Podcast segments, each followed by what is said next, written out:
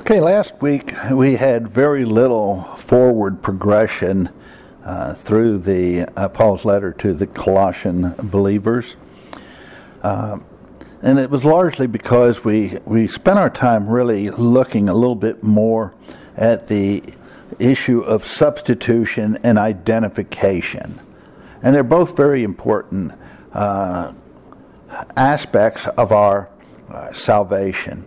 Uh, most believers, or I, I, tend to want to say all believers, understand something of the substitutionary work of Christ, but many don't understand about their identification with Christ.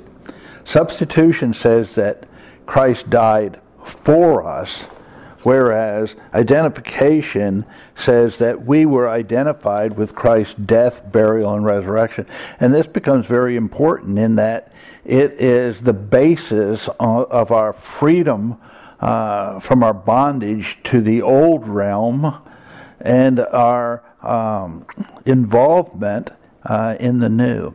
Now, throughout the course of history, both of these have been attacked by uh, false teaching.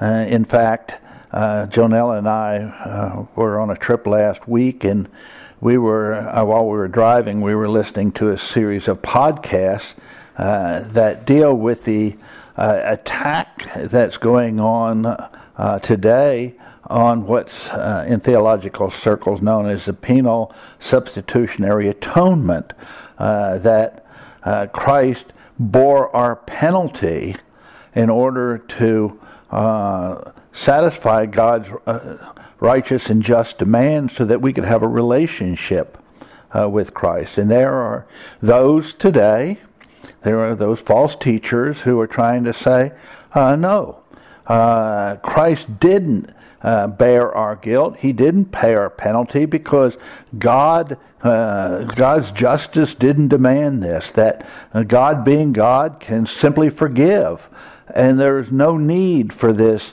this payment. And uh, those who uh, hold to this view oftentimes say, well, it's a new concept that uh, the uh, the idea of Christ substituting for us uh, didn't even exist in the early church. That it began with with Calvin, which would have been in the 16th uh, century, and yet this individual that we were listening to actually goes back to the, it starts out by going back to the early church fathers and showing that from the first century on, there were those who wrote in a way talking about uh, Christ's substitutionary work. And these false teachers can get away with claiming that it wasn't uh, taught before Calvin because uh, very few Christians have ever read the ancient church fathers. Uh, very few have gone back and read what somebody in the second or third or fourth century wrote. And so a false teacher comes on the scene and he says, hey, those guys back there didn't hold to this, and people believe them. Uh, but those who go back and look at the early church fathers do find that the idea of substitution was there. And then this, uh, in these podcasts, he looked at how throughout the Old Testament and the sacrificial system we see the necessity uh, for uh, the debt to be paid. And then he looked at the book of Romans uh, and and how it supports this. And the truth of the matter is that the scriptures are very clear on the fact that Christ did die as our uh, substitute. Now, that's an area of an attack that is going on today, but that's not the area that Paul is dealing with in this letter. In this letter, Paul is really dealing more with attacks in the area of, of what we would call identification truth. Because Paul is not dealing with those who were saying that Christ had not died for them. What he's dealing with is those who would say, you need something else. That it wasn't enough just to have uh, Christ's substitutionary work. Uh, we need something besides Christ uh, to to live. And as we've seen, there were those who looked to uh, Greek wisdom, those who looked to early forms of of Gnostic knowledge, uh, and uh, there were those who who were looking to uh, uh, Judaism and particularly the law. And really, the largest uh, portion that Paul devotes to the false teaching seems to be devoted to uh, that of the law. Uh, and really, historically, this has has been a big area in which the church has struggled. Uh, oftentimes, uh, if believers don't look to the law, and when the definite article is used, it's talking about the Mosaic law. Um, there are believers who don't look to the law, but they create their own law system. And uh, the, any law system really relates to the old man, the old nature, uh, the nature we uh, received from Adam. And, uh, you know, it appeals to the flesh, the old nature, the fleshly nature, loves law. It thinks that if you just tell it what to do, it has the capacity to go and do it. And of course, that's what uh, Israel thought. Uh, there at Mount Sinai, uh, they uh, said, basically, Lord, just tell us what you want us to do, and we'll do it. There in Exodus 19. And God told them. He gave them 613 commands and prohibitions, which they spent the next 2,000 years failing uh, to obey.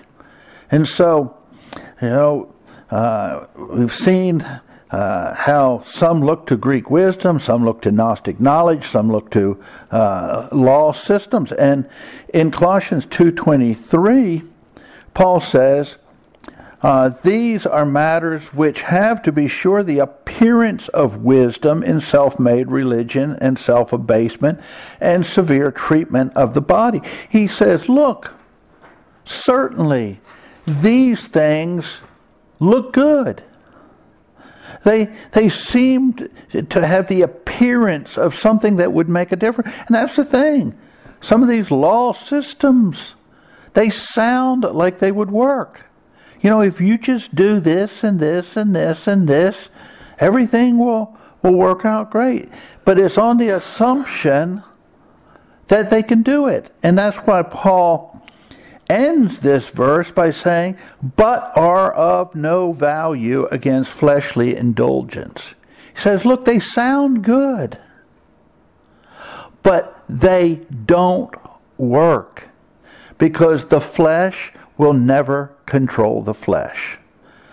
And we see that over and over and over again. In fact, um, some, uh, even in legalistic circles, there's a lot of immorality. Why? Because the flesh is going to ultimately serve the flesh. Now, as we move into chapter 3, we're going to be moving into the final section of uh, this letter. And we're going to be getting into the section that deals with uh, really the practical outworkings of all this. But really, uh, to me, the, the first few verses of chapter 3 kind of bring us in, into the, a transition. Okay, uh, there have been those who have been led astray by false teaching, but now Paul is again writing to faithful believers, those who have not. He's trying to encourage them to remain uh, true to the faith. And he starts out in verse 1 of chapter 3 If then you have been raised with Christ, keep seeking the things above where Christ is seated at the right hand of God. Now, this word if doesn't say, well, may, it means maybe. It means more of sense. In fact, in um, Kenneth Wuest's um, translation, and Wuest was a kind of a well-known Greek scholar, he uh, instead of using the word if, he says in view of the fact. In view of the fact that you have been raised up with Christ, you know, given this reality that we have been identified with not only his death, but his resurrection, since, uh, uh, in view of the fact that you have been raised up with Christ, keep seeking the things above where Christ is seated at the right hand of God. Set your mind on things above, not on things that are on earth. For you have died, and your life is hidden with Christ in God. Now, here in verse 1, Paul again reminds us that our identification with Christ has not merely left us dead in relationship to the world, it has made us alive to a whole new realm. And this is something that's really, really important to grasp. I've known believers, all too many believers, who who are focused basically on on considering themselves dead to the old. But that's as far as they go. We are not to function as those who are dead, but as those who died to one realm and are alive to another. You know, there are those who, who take Romans 6 and where Paul said, Reckon you therefore yourself to be dead indeed unto sin. And they stop there in their thinking. And their focus is on, I'm going to consider myself dead to sin. I'm going to consider myself dead to sin. Their focus is still on the sin. And Paul is saying, look, count, uh, in Romans 6, he says, consider yourself dead to sin and alive unto God. The Christian life all too often is seen from kind of a negative perspective. We are not, this is what we're not to do. We're not to do this, we're not to do this, we're not to do this. But in reality, the Christian life is a life of replacement. We turn from certain things, but we turn to something else. That which is done away with is replaced by something far better. And we are to see ourselves as dead to the old realm, or having died to the old realm, and now we are alive to a whole new realm. We aren't identified with a dead Savior. We're identified with a Savior who died and who was resurrected and now is ascended on high and seated at the right hand of the Father as our great high priest and advocate. so it's not a matter, therefore, of us simply avoiding to look to the world for wisdom or look to a law system to guide our lives. We need to be looking more and more to the heavenly realm. Paul says that we are to keep seeking things above. Why? Because he says there that's where Christ our source is seated. He is seated in the heavenlies. That's where our focus needs to be. Our minds are to be focused on heavenly things rather than earthly things. Again, why? Because we have been identified with Christ's death to the earthly realm and we are now uh, uh, identified with his life in the heavenly realm. And we're told that our new life is hidden with Christ in God. Now, W.E. Vine states that the Greek word translated life in this passage is used in the New Testament as a principle of life in an absolute sense life as God has it. The kind of life that the Father has in Himself. The kind of life that Christ the incarnate Son has in himself. And Paul speaks of, you know, us having this life, this very life of, that God possesses, and it is hidden with Christ. Now, I can think of at least three things that this would signify.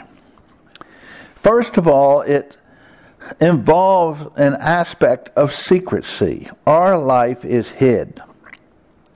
And because it's hid, it's not fully seen right now. You know, when we walk down the street and people look at us, they don't just see God's life. You know, uh, it's hid. Now, and because it is hidden with Christ, it is really only going to be revealed to the degree that Christ is being revealed. And because Christ is not physically present in this world, much of what goes along with this new life that we have remains concealed. And it will not be fully revealed until He is one day revealed in all of His glory. It's only when we are in His presence that we'll come to fully understand and embrace all that has been ours since the very moment of salvation.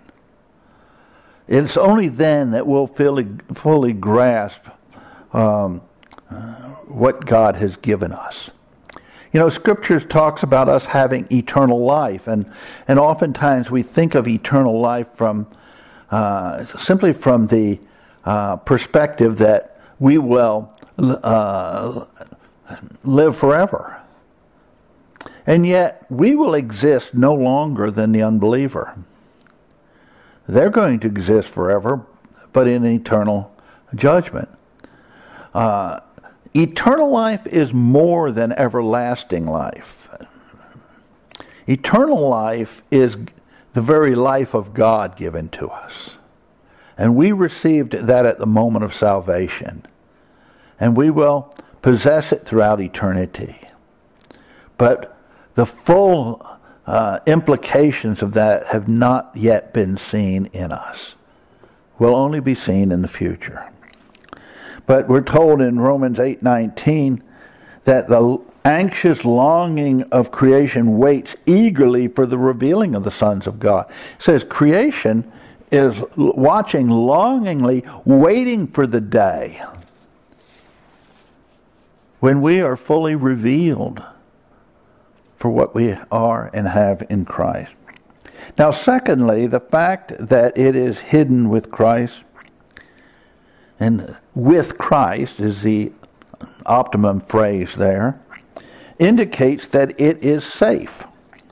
W.H. Griffith Thomas writes, It is also hid in the sense that it is incapable of being touched or hurt by any evil power.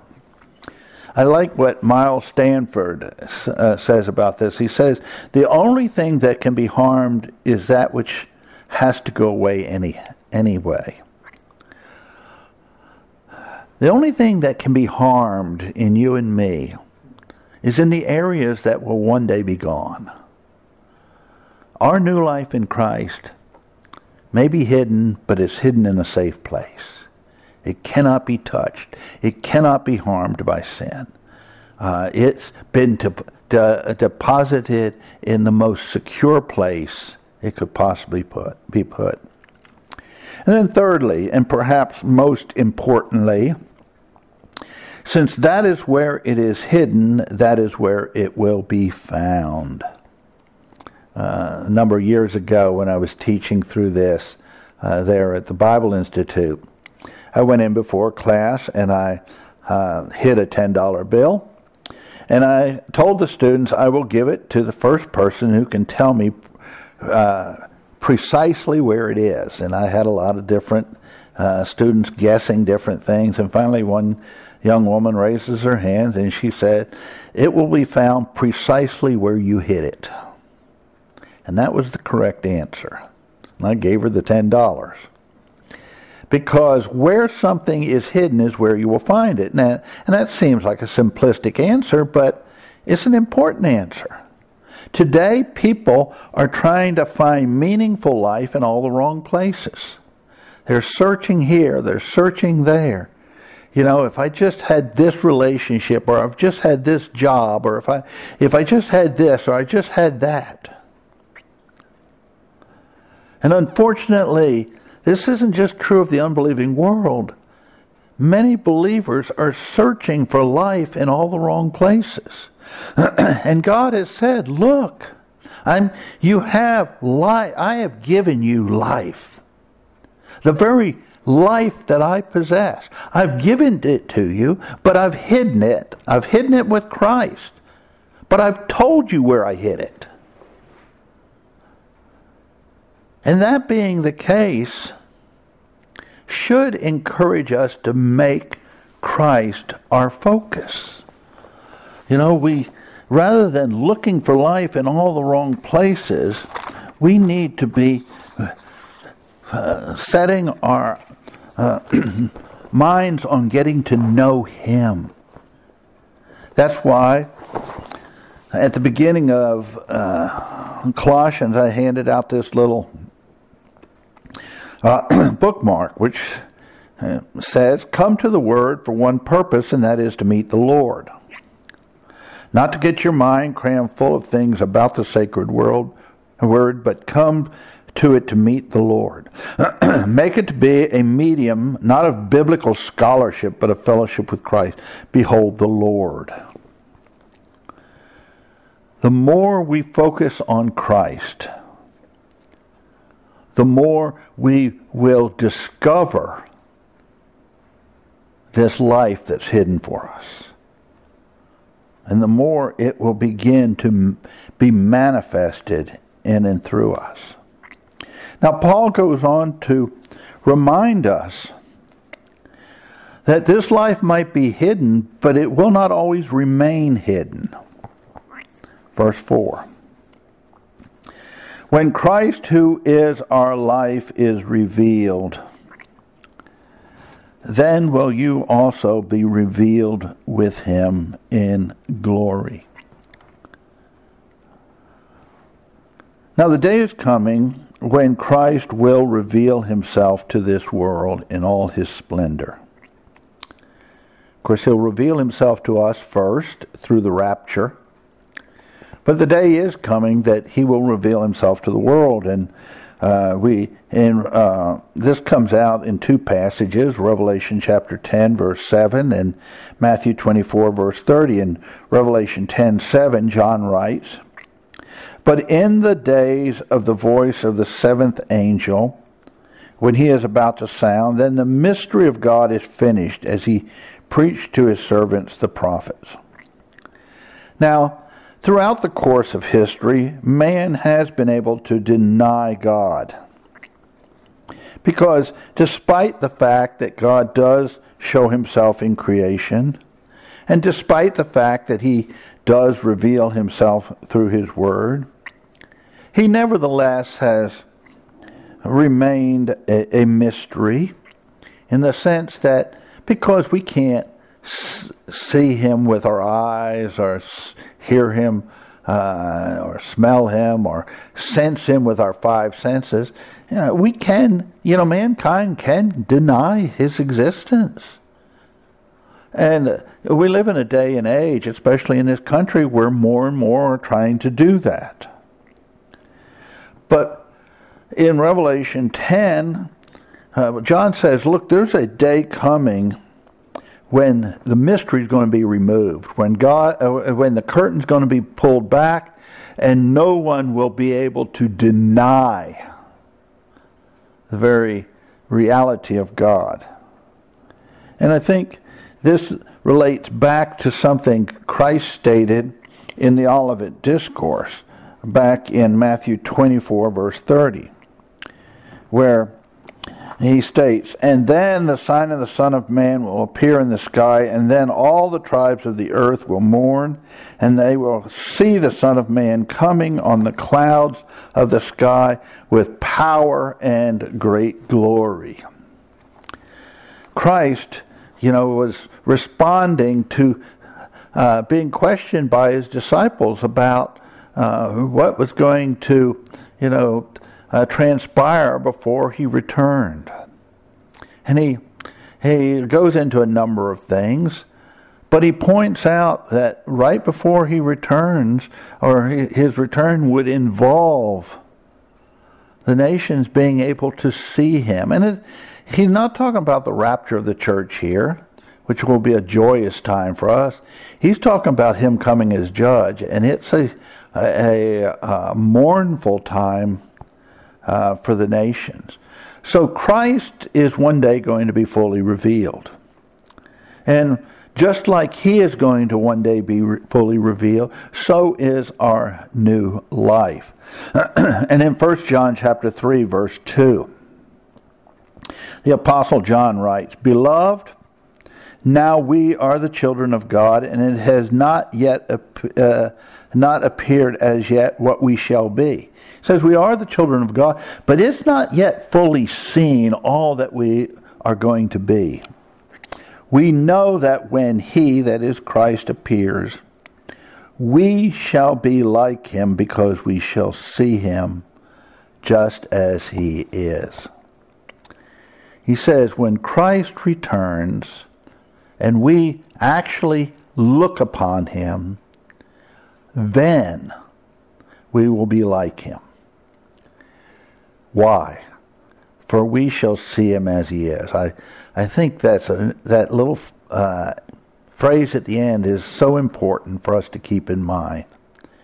John doesn't say when Christ returns, God will finally give us everything we've been lacking and then we'll be like him.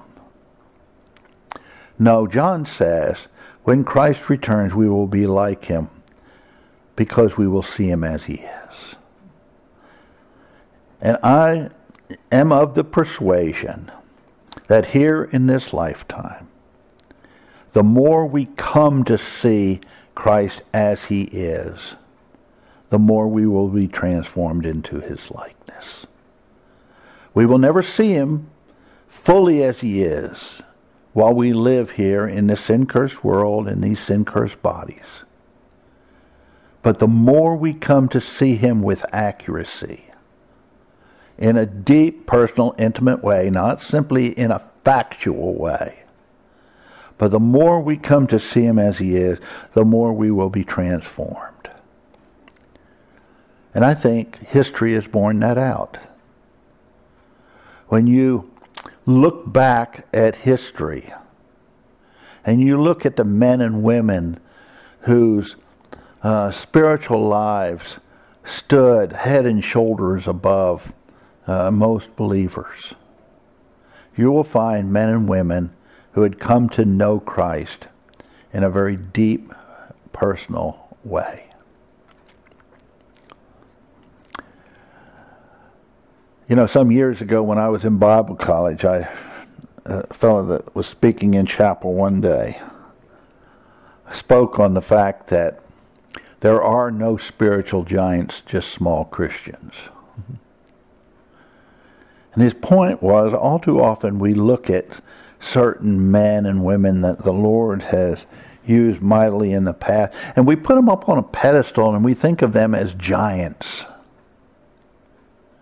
But giants are an abnormally large.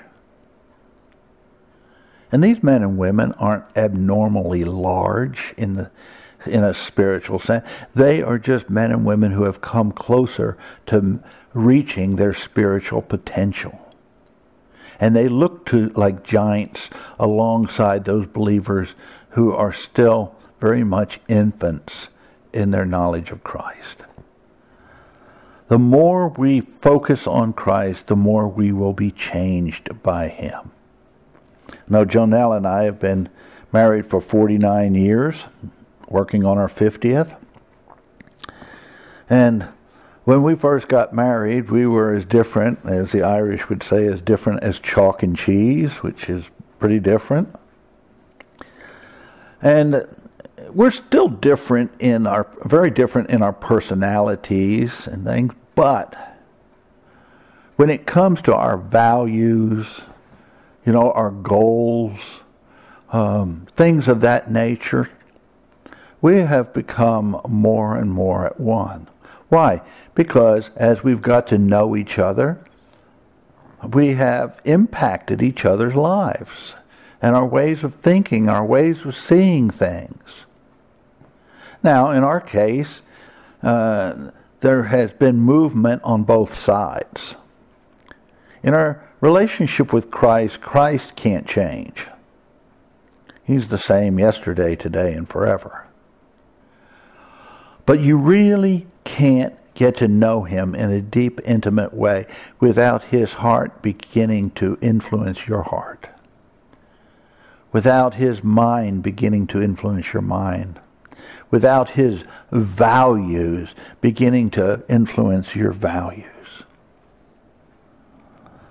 See, the more we see him as he is, the more he will change us. But we must keep in mind that uh, the full revelation of our new life will not take place until Christ, our source, himself is revealed. If we lose sight of that fact, uh, we can make the mistake of trying to bring it to pass by other means. And it appears that this is what was happening with some of the believers there in uh, Colossae. They were becoming impatient. They, you know, were, thought, okay, we need something else. We there's something we're missing. Rather than just keeping looking to Christ and getting to know Him and letting Him shape them, they began looking outside to other means.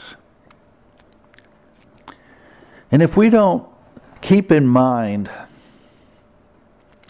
that the Christian life is a journey that will not be completed until we are in His presence, we can fall prey to looking for shortcuts.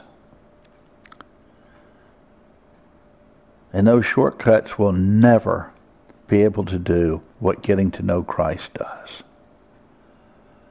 So we need to be on guard. We need to, you know, in uh, Hebrews chapter 12.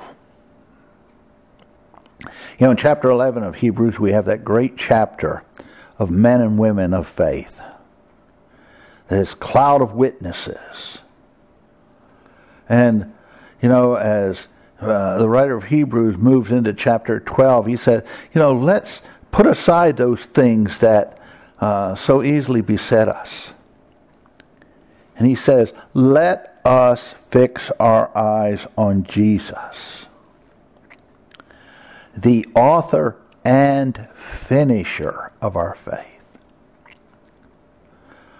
Our life of faith begins with Christ.